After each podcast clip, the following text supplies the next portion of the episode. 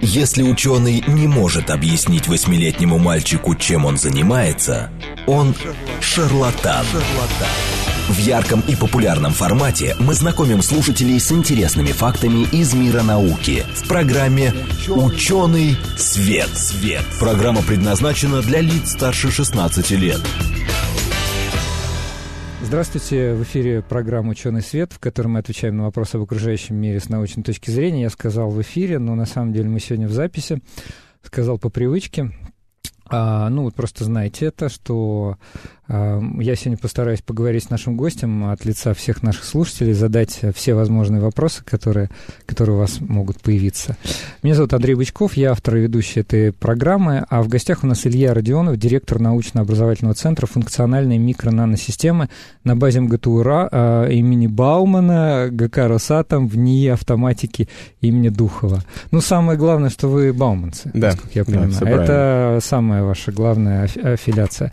А, Илья, скажите, пожалуйста, у вас такое сложное и модное название функциональные микро-наносистемы. Mm-hmm.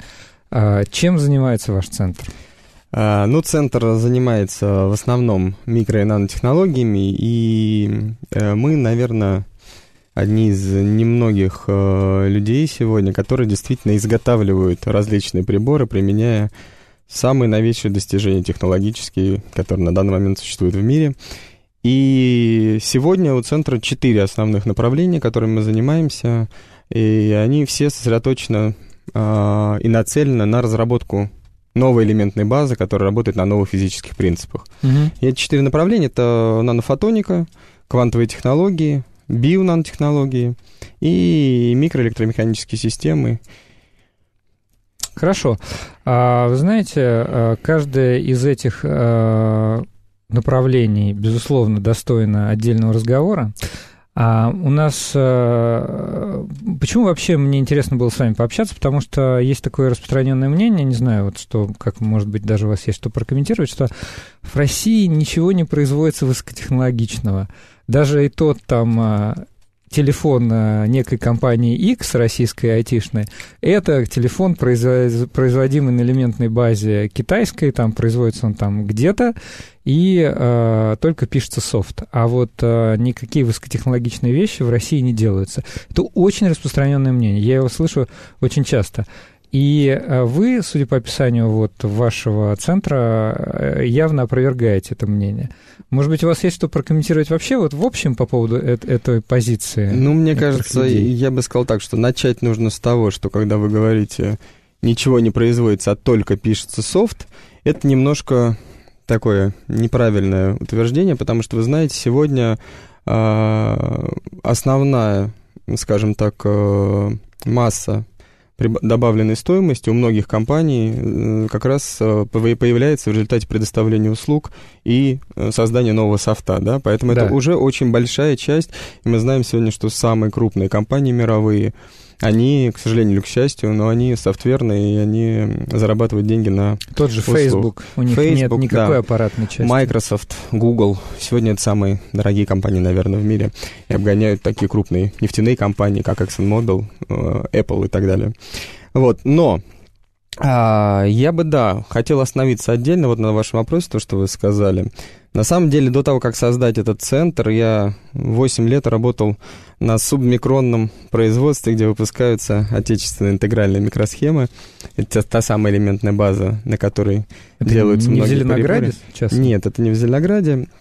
На тот момент это было самое современное производство, которое действительно недалеко отстояло по своим технологиям от э, таких мировых производителей. Но это, конечно, были мелкие серии. Mm-hmm. Это не массовое производство, которое, э, которым там, могут похвастаться компании Intel, XFAB, TSMC. Конечно, это не такое было производство. Но э, технологии, которые там разрабатывались, они были действительно уникальны. И приборы также были, э, обладали определенными свойствами, которые на рынке купить невозможно было. Вот. Ну а наш центр, который уже был основан после, э, получив этот опыт, я э, совместно с Росатомом в Бауманке мы сделали эту технологическую именно базу, и мы сегодня действительно занимаемся исключительно созданием технологий и серийным выпуском новой элементной базы. И это все изготавливается здесь, в Москве, как это не страшно звучит. да. Ну, страшно, может быть, для тех, кто там а, беспокоится по поводу каких-то экологических моментов.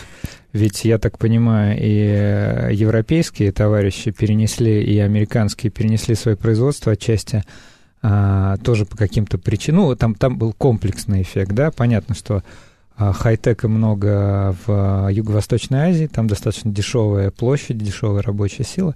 Но это же совсем другой вопрос. Тут если были бы э, какие-то другие эксперты, они бы с вами сейчас начали Вы знаете, вступать. тут небольшое прибавление к этому, или добавочка небольшая, потому что я за последние несколько лет посетил какие-то там сотни городов угу. по работе. Так. И много мы общались, конечно, с коллегами из э, ведущих европейских стран, это Германия, прежде всего, Великобритания, США. И к тому вопросу, который вы сказали, перенесли, потому что загрязняет. Э, ну, сейчас многие очень сожалеют о том, что они перенесли это туда. И, возвращаясь, обдумывая, что произошло, они говорят, а сократились ли выбросы в атмосферу да, с этим переносом?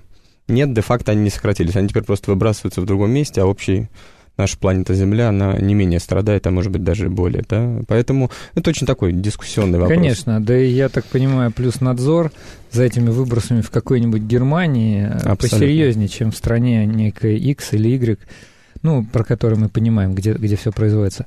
Хорошо, давайте тогда к вашим направлениям. Вот меня заинтересовал, заинтересовали прежде всего квантовые технологии. Не буду скрывать, мы об этом даже перед программой, я несколько слов сказал, значит, мы пытались сделать несколько передач, посвященных квантовому компьютеру. Меня очень просили сделать эти программы, потому что мы амбициозно заявили цель своей программы, миссию, как доступно отвечать э, с научной точки зрения, рассказывать о каких-то явлениях окружающего мира, не очень понятных. Квантовый компьютер, кажется, это типичный пример вот такого явления, которое вызвало очень большие сложности для понимания. Вот, может быть, вы нам сейчас все-таки скажете, там, вот, зачем, например, квантовый компьютер нужен человечеству? Только попрошу. Ну вот, вот вы же работаете с этими руками. Вот по максимуму как-нибудь по-простому для нашей аудитории. Ну, зачем он сейчас нужен? Э, на этот вопрос пытается найти ответ весь мир, потому что, ну, наверное, лучше всего на этот вопрос ответил Ричард Фейман еще в далеких да, 70-х годах. Кажется, когда... он э, был один из авторов э, то ли концепции, то ли... Ну, в общем, как, как тоже приложил руку к... Он, да, да, он очень много к чему руку приложил, включая первую атомную бомбу, да, как мы помним. Вот. Э, он сказал, что любая квантовая механическая система может быть промоделирована только или рассчитана только квантовой механической системой. Что это означает? Все, с чем мы с вами сталкиваемся в реальной жизни, будь то э, любые материалы, молекулы, а, они являются квантовыми системами. И просчитать такую молекулу на а, классическом компьютере, который не является таковой системой, а, ну, либо очень сложно, либо очень долго. Вот это простой момент. И э, когда Фейман предложил вот эту идею, э, с того момента прошло довольно много времени, как оно обычно бывает с технологиями. Вы знаете, да, например, когда был первый транзистор изобретен, Э, его применение в массовом производстве началось... Первый транзистор — это то, из чего микросхемы состоят, да? Я да? Понимаю. А, началось где-то там через 10-15 лет э, создание калькуляторов. Вот, угу. вот для чего вот такая была большая программа. Ну, а потом она дала нам компьютеры, электронику и все, что нас окружает. А, также здесь. Вот это было высказано э, в 70-х годах. Э, и сегодня мы говорим о том, что когда мы с вами хотим создать новое лекарство, угу. А, когда мы с вами хотим создать материалы с заданными свойствами. По идее, мы должны сначала каким-то образом смоделировать этот материал или mm-hmm. это лекарство, предсказать его свойства, те самые полезные, которые нам нужны с вами, да. и потом уже пробовать синтезировать его.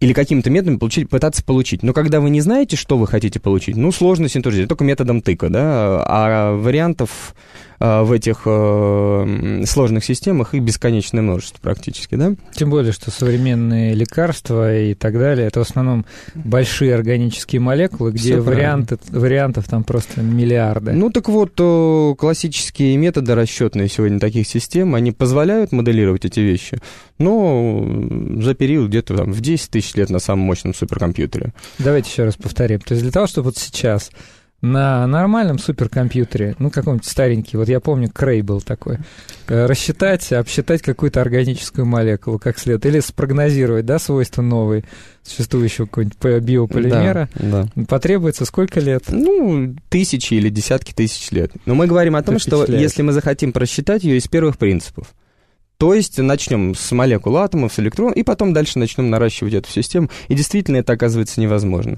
Потому что вы знаете, например, сейчас э, все, кто занимаются лекарствами, мне скажут, что нет, мы научились, мы существуют методы приближенного быстрого вычисления. Да, они существуют.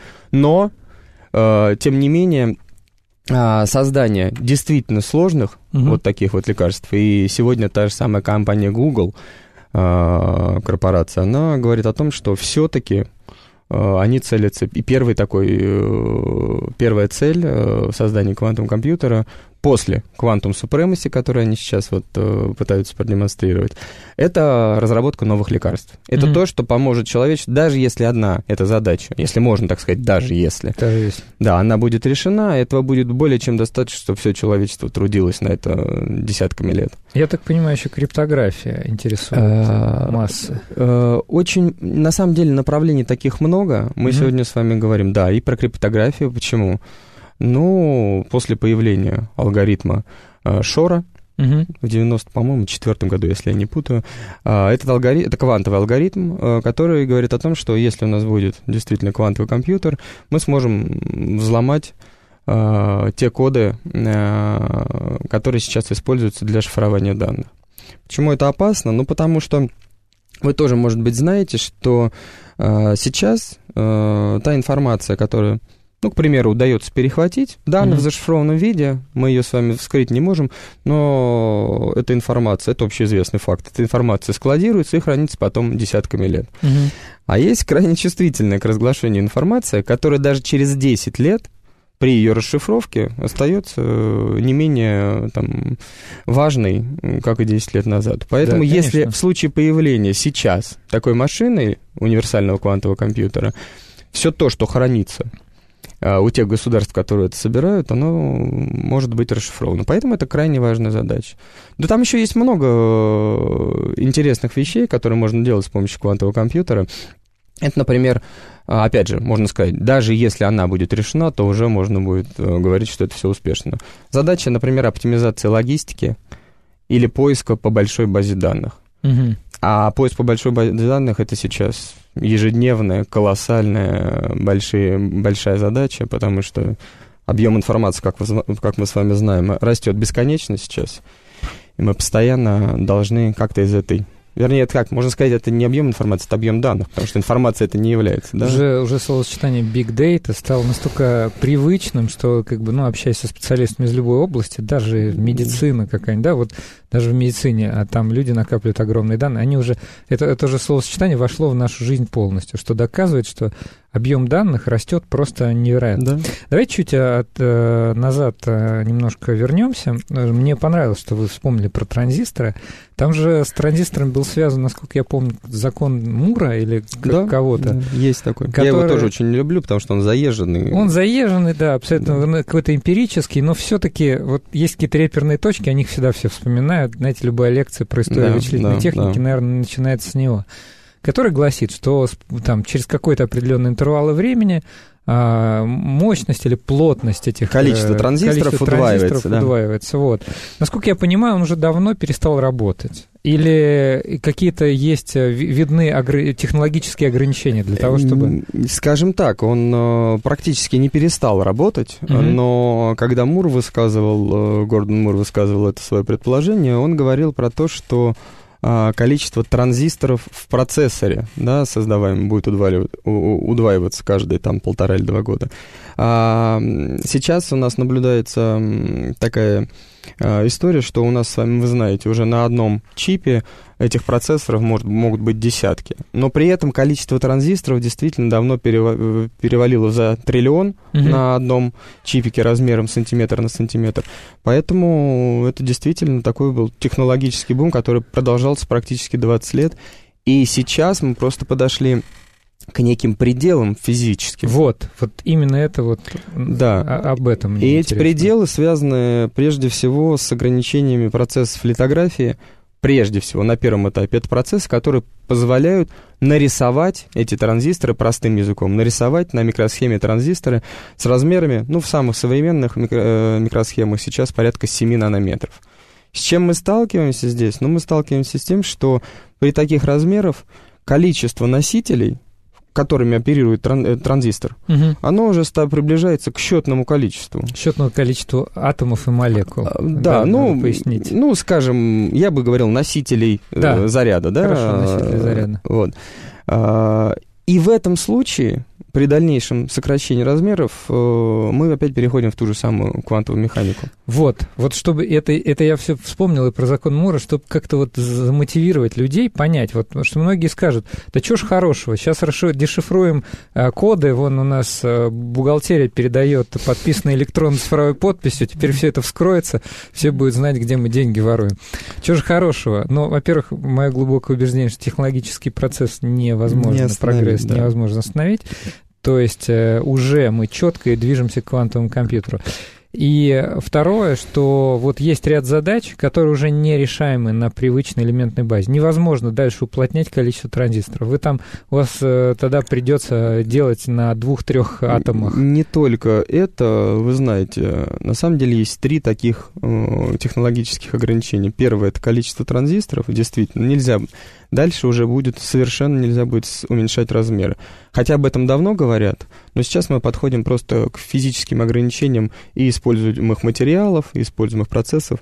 Второй момент – это ограничение на алгоритмы э, запараллеливания процессов вычислений. Угу. Если посмотреть на этот график, э, даже вот когда мы говорим про современные суперкомпьютеры, то наступает некая некая полка, как бы, да, когда уже мы можем параллелить э, процессы на таких сложных машинах. Угу. Э, еще один момент надо вспомнить про современные суперкомпьютеры. Если раньше мы говорили про вычислительную мощность, вот эти петафлопсы и так далее, да, mm-hmm. как, которыми характеризуют. Это была все-таки действительно универсальная процессорная вычислительная мощность, mm-hmm. когда это большое количество процессоров, на них параллелится все, и дальше да. собирается. То сейчас тут тоже есть некое лукавство, и вы знаете, что последние самые мощные суперкомпьютеры, там уже эта расчетная производительность считается с учетом производительности видеокарт, на которых можно только спецалгоритмы реализовывать. И уже это тоже не совсем та мощность, про которую можно говорить. Это второй момент. И третий момент — это нарастающая потребляемая мощность таких суперкомпьютеров. То есть э, есть совершенно четкое убеждение, что если продолжать наращивать в таком ключе, как сейчас, э, мощность суперкомпьютеров, то рядом там надо будет скоро электростанцию ставить с таким вычислителем или... Э, И еще огромную холодильную установку. А она, а, она, наверное, является большой частью вот той потребляемой мощности, то есть мощности по охлаждению такой машины для того, чтобы... Ну, кстати говоря, мне кажется, что теперь же, переходя к квантовым компьютерам, вроде как а квантовым компьютерам-то тоже требуются не слабые охлаждающие установки. Ну, то есть та элементная база, про которую я слышал, там температура жидкого гелия, и, соответственно, там тоже требуется как бы очень сильно охлаждать. Ну, смотрите, зависит от физической реализации квантового компьютера. Да? Вы сейчас говорите, наверное, про сверхпроводящую да. элементную базу и компьютер. Мы такими компьютерами занимаемся квантовыми который работает при температуре 7 милликельвин, то есть 7 тысячных от абсолютного нуля. Да.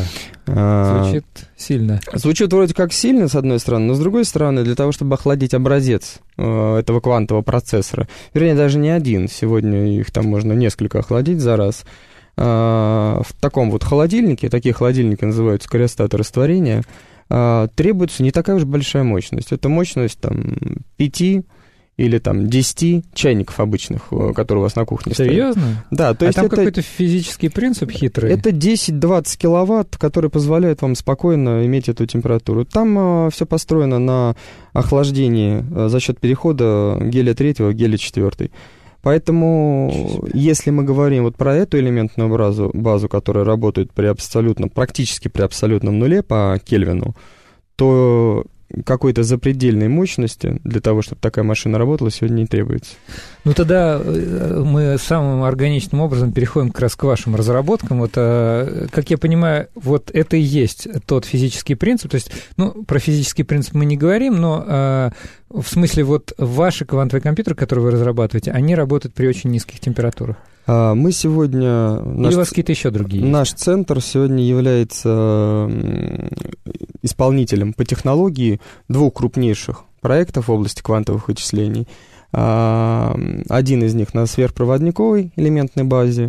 В этом проекте задействовано сегодня семь ведущих организаций угу. России, которые являются лидирующими в этом направлении. Мы обеспечиваем э, технологические решения для всей кооперации, то есть непосредственно производим те самые процессоры. Да. да.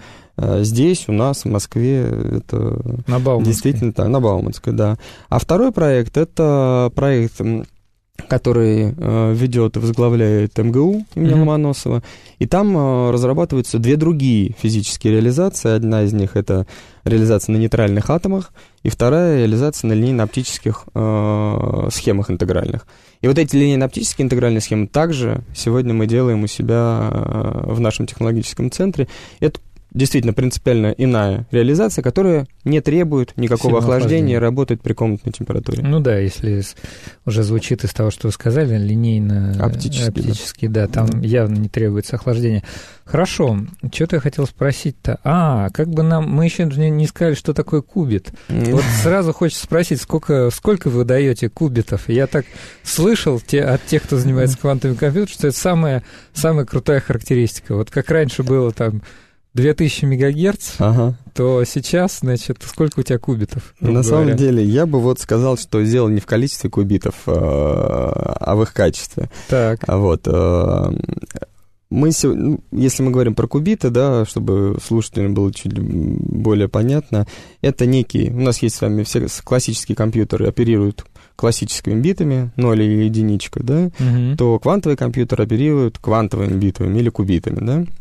И это отличает принципиальных от классических, потому что кубит может находиться в состоянии суперпозиции нуля и единиц. И это вот то, на чем построено дальше все, все ускорение квантовых компьютеров. И сегодня, за последние два с половиной года, когда мы включились в разработку этой технологии, а, мы смогли добиться довольно серьезных результатов а, в этой области. Сегодня мы делаем эти кубиты одиночные кубиты с параметрами, с характеристиками, которые очень близки к, к лучшим мировым аналогам компании IBM и Google. Э, и вот вы сказали только про количество кубитов. На самом деле я бы говорил про их качество. Это время когерентности или время жизни. Угу. То есть время, за которое этот кубит может оперировать и оперировать управляемым образом. То есть эм, такие системы, все практически квантовые системы, на которые сегодня существуют в мире, они а за счет того, что они очень чувствительны к внешнему любому воздействию, угу. они могут обмениваться а, энергией с внешней средой, да. теряя эту энергию. Да, да, понятно. Вот большой-большой задачей э, является создать такую систему из этих кубитов, которая бы не теряла, не отдавала эту энергию вовне и могла бы оперировать какое-то протяженное время – но это протяженное время нужно считать в единицах количества операций, которые можно сделать на этих кубитах за время их жизни. Угу. Ну вот сегодня по вот это, по одиноч... при создании одиночных кубитов, я говорю, мы добились того, что вот это время жизни у нас составляет порядка 100 микросекунд. Э, это уровень приблизительно, как я уже сказал, лучших мировых достижений. Слушайте, я предлагаю здесь поставить не точку, а запятую, потому что у нас сейчас уже скоро перерыв. А, ну, вообще звучит э, хорошо, то есть это, это здорово. Давайте я напомню нашим слушателям, ну, вообще мы только что вот эти куб, кубиты, для тех, кто, может, только подключился, кубиты, э, значит, суперпозиция, все это речь про квантовые компьютеры, и вот наш гость э, возглавляет центр а, он называется научно-образовательный центр функциональной микро-наносистемы на базе МГТУ имени Баумана, где непосредственно вот это все делается, не просто в теории, а собирается непосредственно руками. О чем, чем еще занимается этот замечательный центр и про другие разработки мы поговорим во второй половине. Слушайте нас после перерыва. В ярком и популярном формате мы знакомим слушателей с интересными фактами из мира науки в программе «Ученый свет». свет. Здравствуйте, это программа «Ученый свет», я ее автор и ведущий, меня зовут Андрей Бычков. Мы отвечаем на вопросы об окружающем мире с научной точки зрения. Сегодня у нас вопросы э, очень высокотехнологичные. Мне кажется, даже нас слушать не так просто. Ну, я надеюсь, что... Ну, вообще я знаю, что, кстати, среди нашей аудитории есть и инженеры, и люди с техническим образованием, и как только тема какая-то вот такая технологичная, я просто вижу, какие начинают вопросы задавать люди серьезные. И это здорово. Но вот сегодня не получится задавать вопросы, потому что мы в записи. Но, может быть, как-нибудь нашего гостя пригласим еще в прямой эфир. Хорошо. У нас сегодня в гостях Илья Родионов, директор научно-образовательного центра функциональной микро-наносистемы на базе МГТУ имени Баумана, ГК «Росатом» и в НИИ автоматики имени Духова. Мы продолжаем говорить про деятельность центра. Вот. Меня очень заинтересовали квантовые технологии, квантовые компьютеры. Мне кажется, мы вначале... Ну, мы все сказали, что, что могли про, вот, э, про ваш... Ну, так сказать, вот такой беглый обзор. Или есть что-то еще, что важно добавить?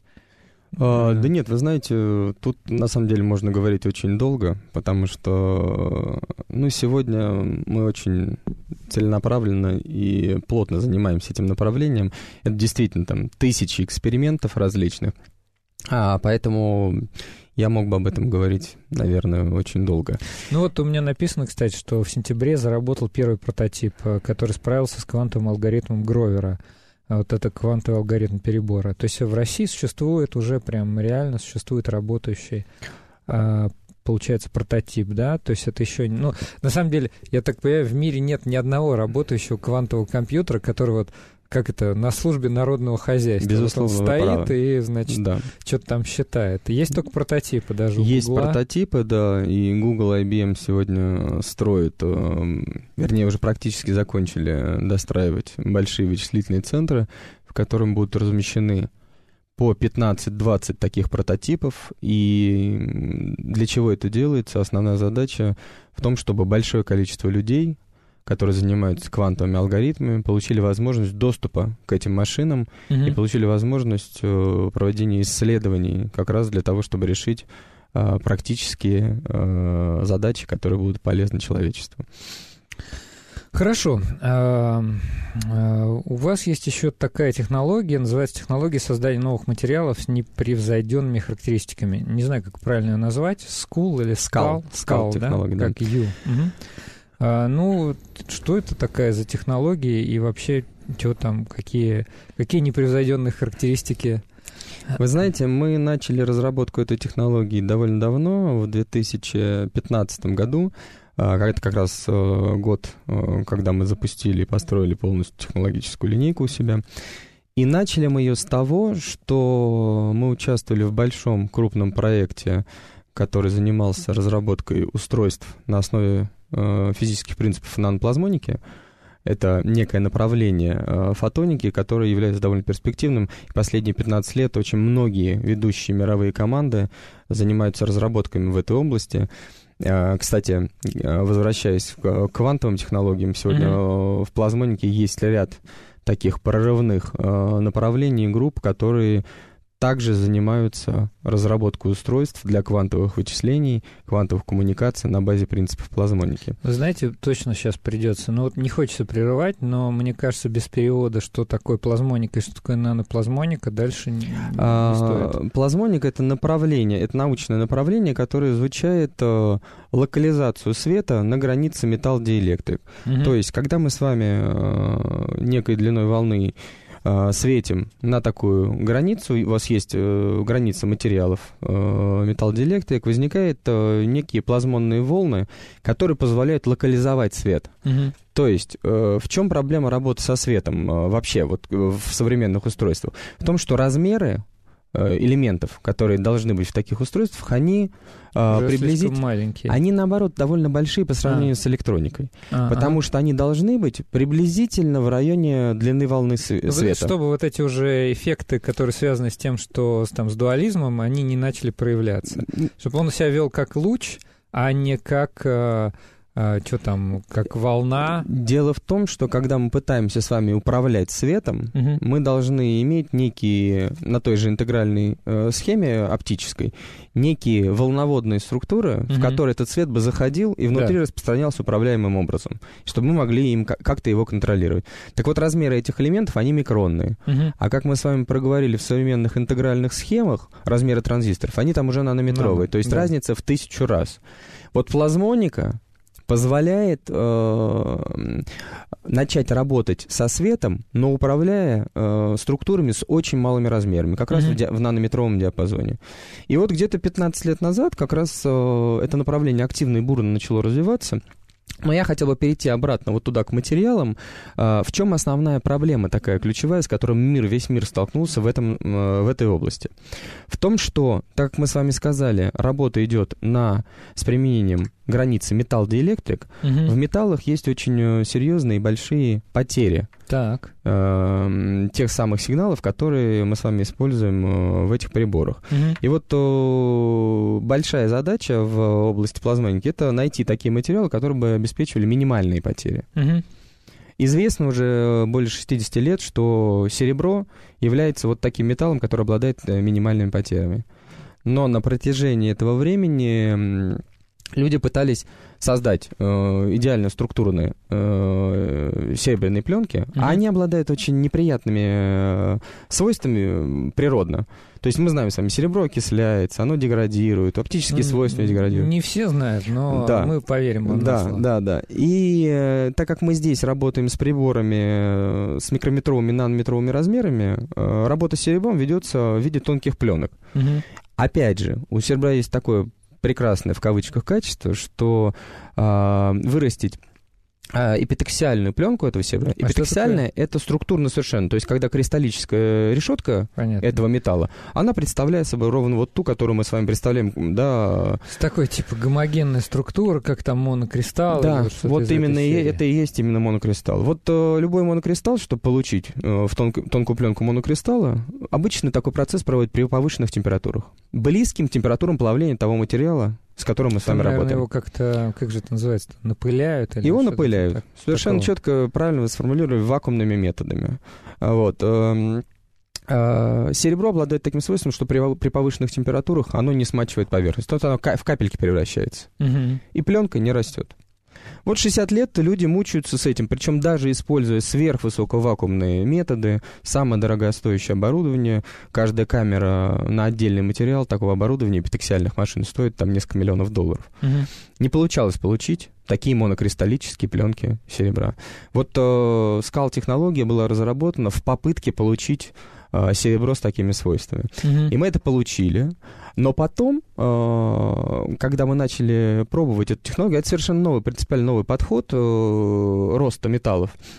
А, мы увидели, что этот метод, он, вообще-то говоря, обобщенный работает для многих-многих металлов и систем металлоподложка. Угу.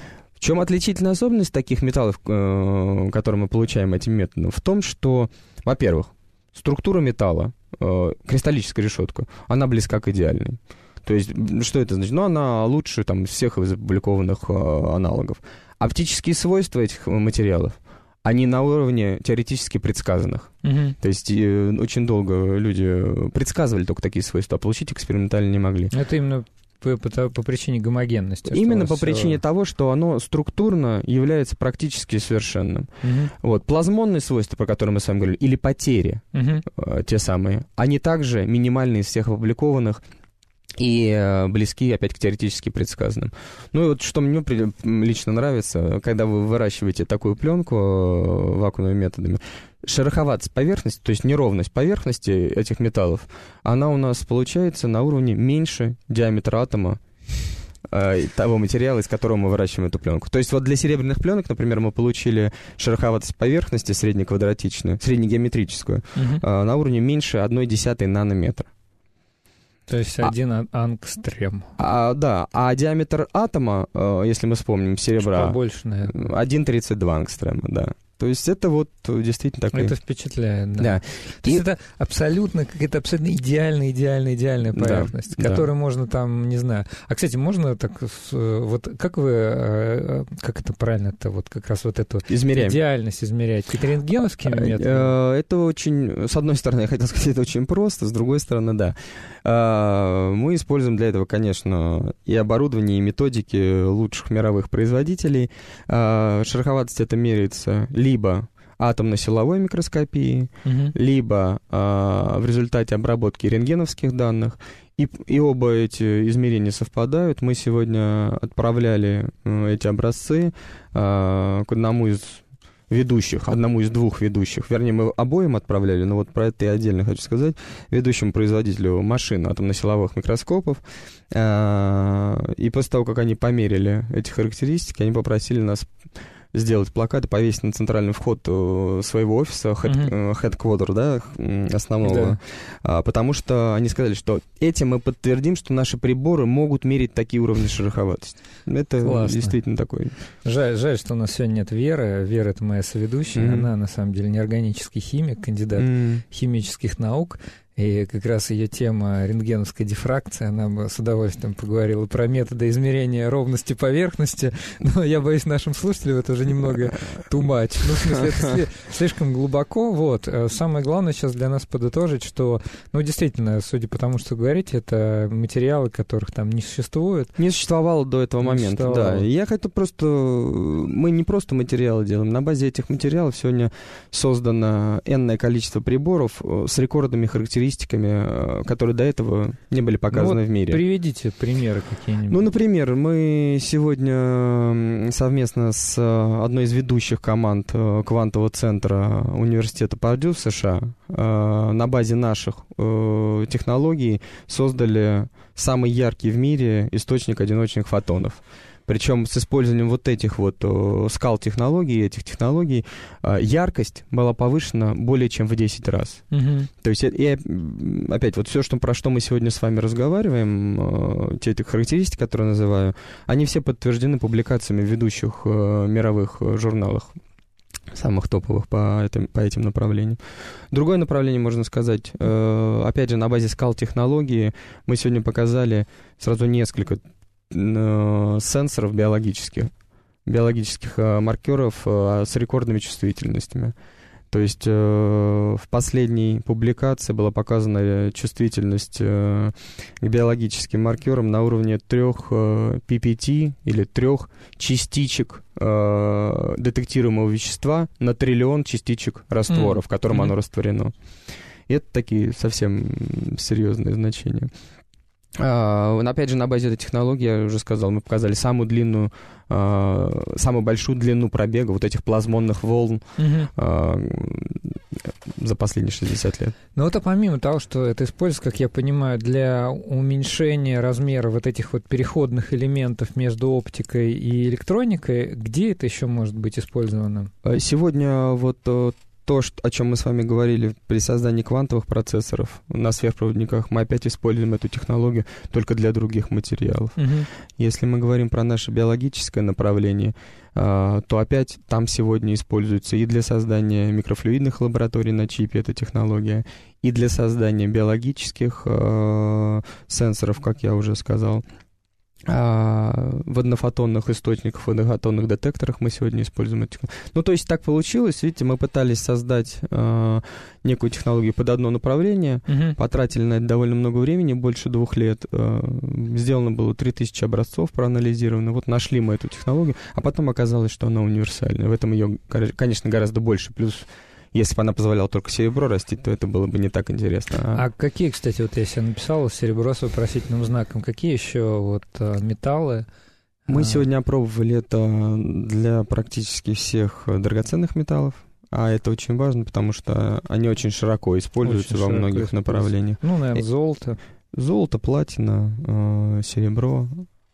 А, Сегодня мы это пробовали для алюминия. Это тоже очень важно. Сегодня вы имеете в виду прям вот... Я э, имею в виду сегодня, это за последний там год, наверное, да. Понятно. А, Мы опробовали это для тугоплавких металлов, таких как необи, например. Ага. В общем, спектр э, растет все больше и больше, э, и нам уда- удается подтвердить, что она действительно универсальная, ее можно использовать практически для всех металлов. Кстати, не пробовали для металлов платиновой группы каким-то образом связать их? э, Они же используются как катализаторы очень Да, массово в промышленности.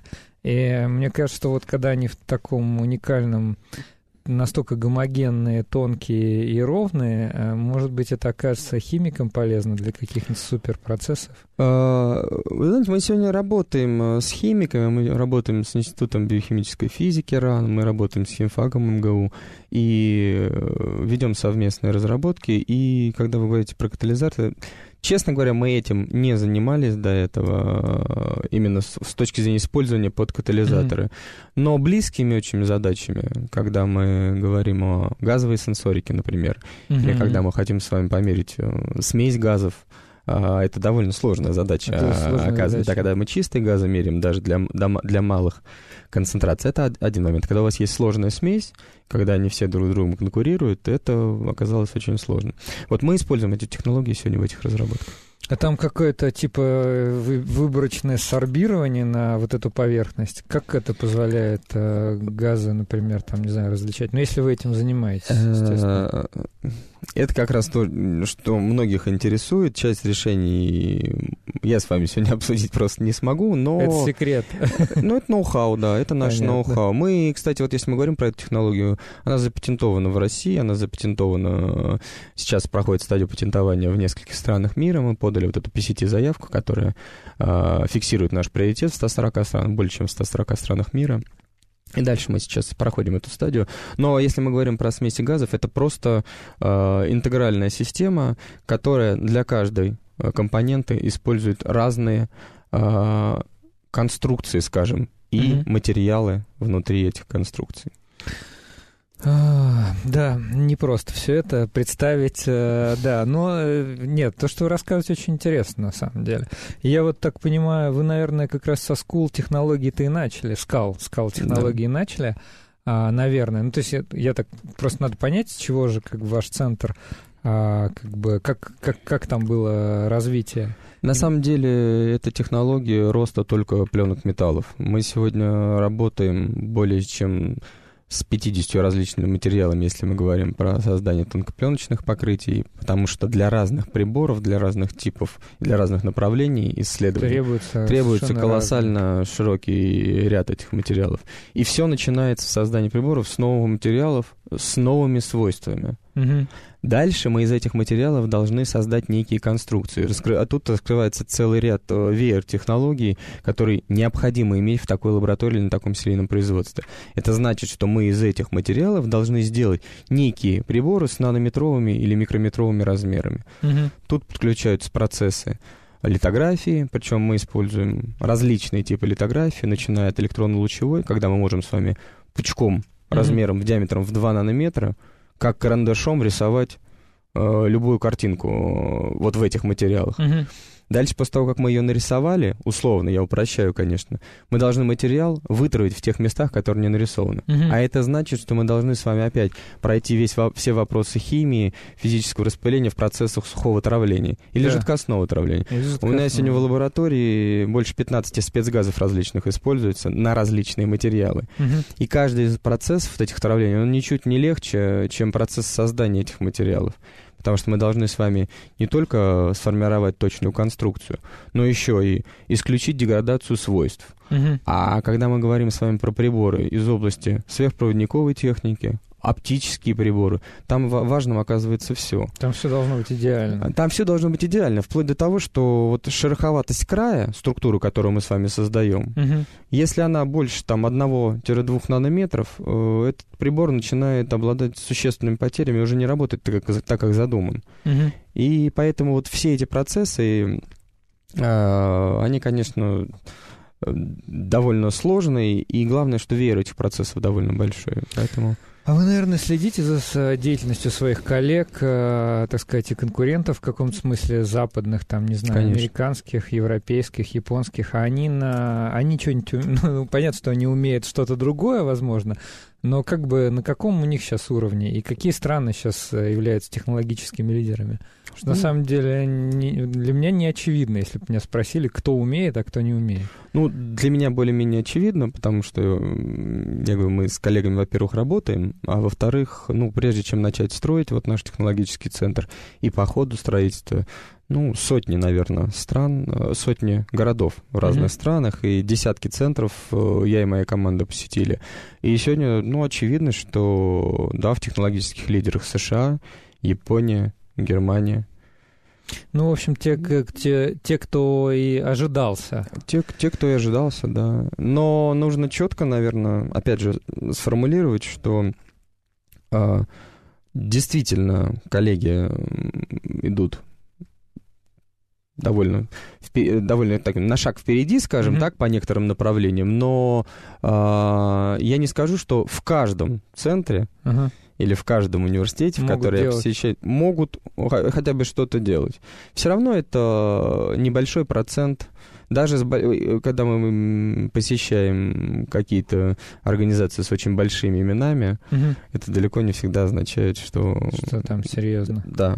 Но всех своих э, коллег-конкурентов зарубежных мы знаем, конечно, в лицо, потому что прежде чем разработать такую технологию, обычно... Открываются статьи и смотрят, Открываются статьи, чего. причем статьи, ну, стандартно, у нас уже это по опыту, мы просто знаем это, что для того, чтобы вот начать работать с такой технологией, нужно приблизительно изучить там 200-400 статей статей. Причем их отобрать очень аккуратно, mm-hmm. и потом из них извлечь эту информацию. Вот когда скал технология разрабатывалась, это было приблизительно так же, около 250 публикаций. Мы знаем две команды. Uh-huh. Одна команда расположена в Швейцарии, которая является действительно конкурентом и пытаются разрабатывать подобные вещи уже последние 15 лет. Вторая находится в США. И сегодня э, по, по направлению скал технологий uh-huh параметры наши существенно превышают обе эти команды. А кто занимается обработкой этих статей? Молодежь, аспиранты? А, обычно это команда, э, потому что, вы знаете, читать статьи тоже нужно научиться. Конечно. Это непростая вещь. Вот, поэтому все как ни странно, происходит как обычно. Сначала вы начинаете читать это все вместе с ними, угу. с ребятами, потом ребята э, становятся все более опытными, и уже где-то там через 3-5 лет они могут это все делать, конечно же, сами, и уже могут приносить интересные новые идеи, и мы работаем в таком симбиозе очень хорошем. Хорошо, у нас буквально две минуты до конца. Я знаю, что вы еще делаете что-то в медицинском направлении. Вот можете как-то вот попытаться за минуту-полторы рассказать, насколько это полезно миру и насколько это может быть внедрено в России там, в ближайшее время? Да, вы знаете, это направление мы считаем, может быть, одним из таких самых перспективных, потому что действительно это наш рынок и тот рынок, в котором действительно можно сделать очень интересные продукты. Мы занимаемся сегодня разработкой персонифицированных лечебно-диагностических комплексов. Что это такое? Это наша собственная элементная база, угу. то есть э, они строятся на базе устройств, которые называются лаборатория на чипе. Это а, устройство размером со спичечный коробок, которое все состоит из микроканалов, в котором мы можем э, управляемым образом работать с жидкостями, ну, то есть с пробами э, биологическими. И мы сегодня разработали ряд технологий, которые не имеют аналогов э, не только у нас здесь, в России, но и в мире. Мы умеем делать микроклапана для того, чтобы управлять этими жидкостями э, в режиме жесткой логики. Мы умеем делать различную сенсорику внутри этих микрофлюидных лабораторий на чипе. Умеем осуществлять фильтрацию сложных биологических проб. Угу. А дальше все это мы обвешиваем собственной электроникой, мы разрабатываем и изготавливаем собственную электронику и делаем э, приборы на основе вот этой элементной базы, собственной электроники собственного программного обеспечения. Хорошо. А, спасибо большое за разговор. Мне кажется, уже пора заканчивать. А, хотя я бы много чего еще спросил у вас. А, у нас сегодня в гостях был Илья Родионов, директор научно-образовательного центра функциональной микро-наносистемы на базе МГТУ имени Баумана и Росатома и в НИИ автоматики имени Духова. Спасибо, что пришли. В записи, не в эфире, была программа «Ученый свет», и я ее автор, ведущий Андрей Бычков. Всем пока, до следующей субботы. Спасибо.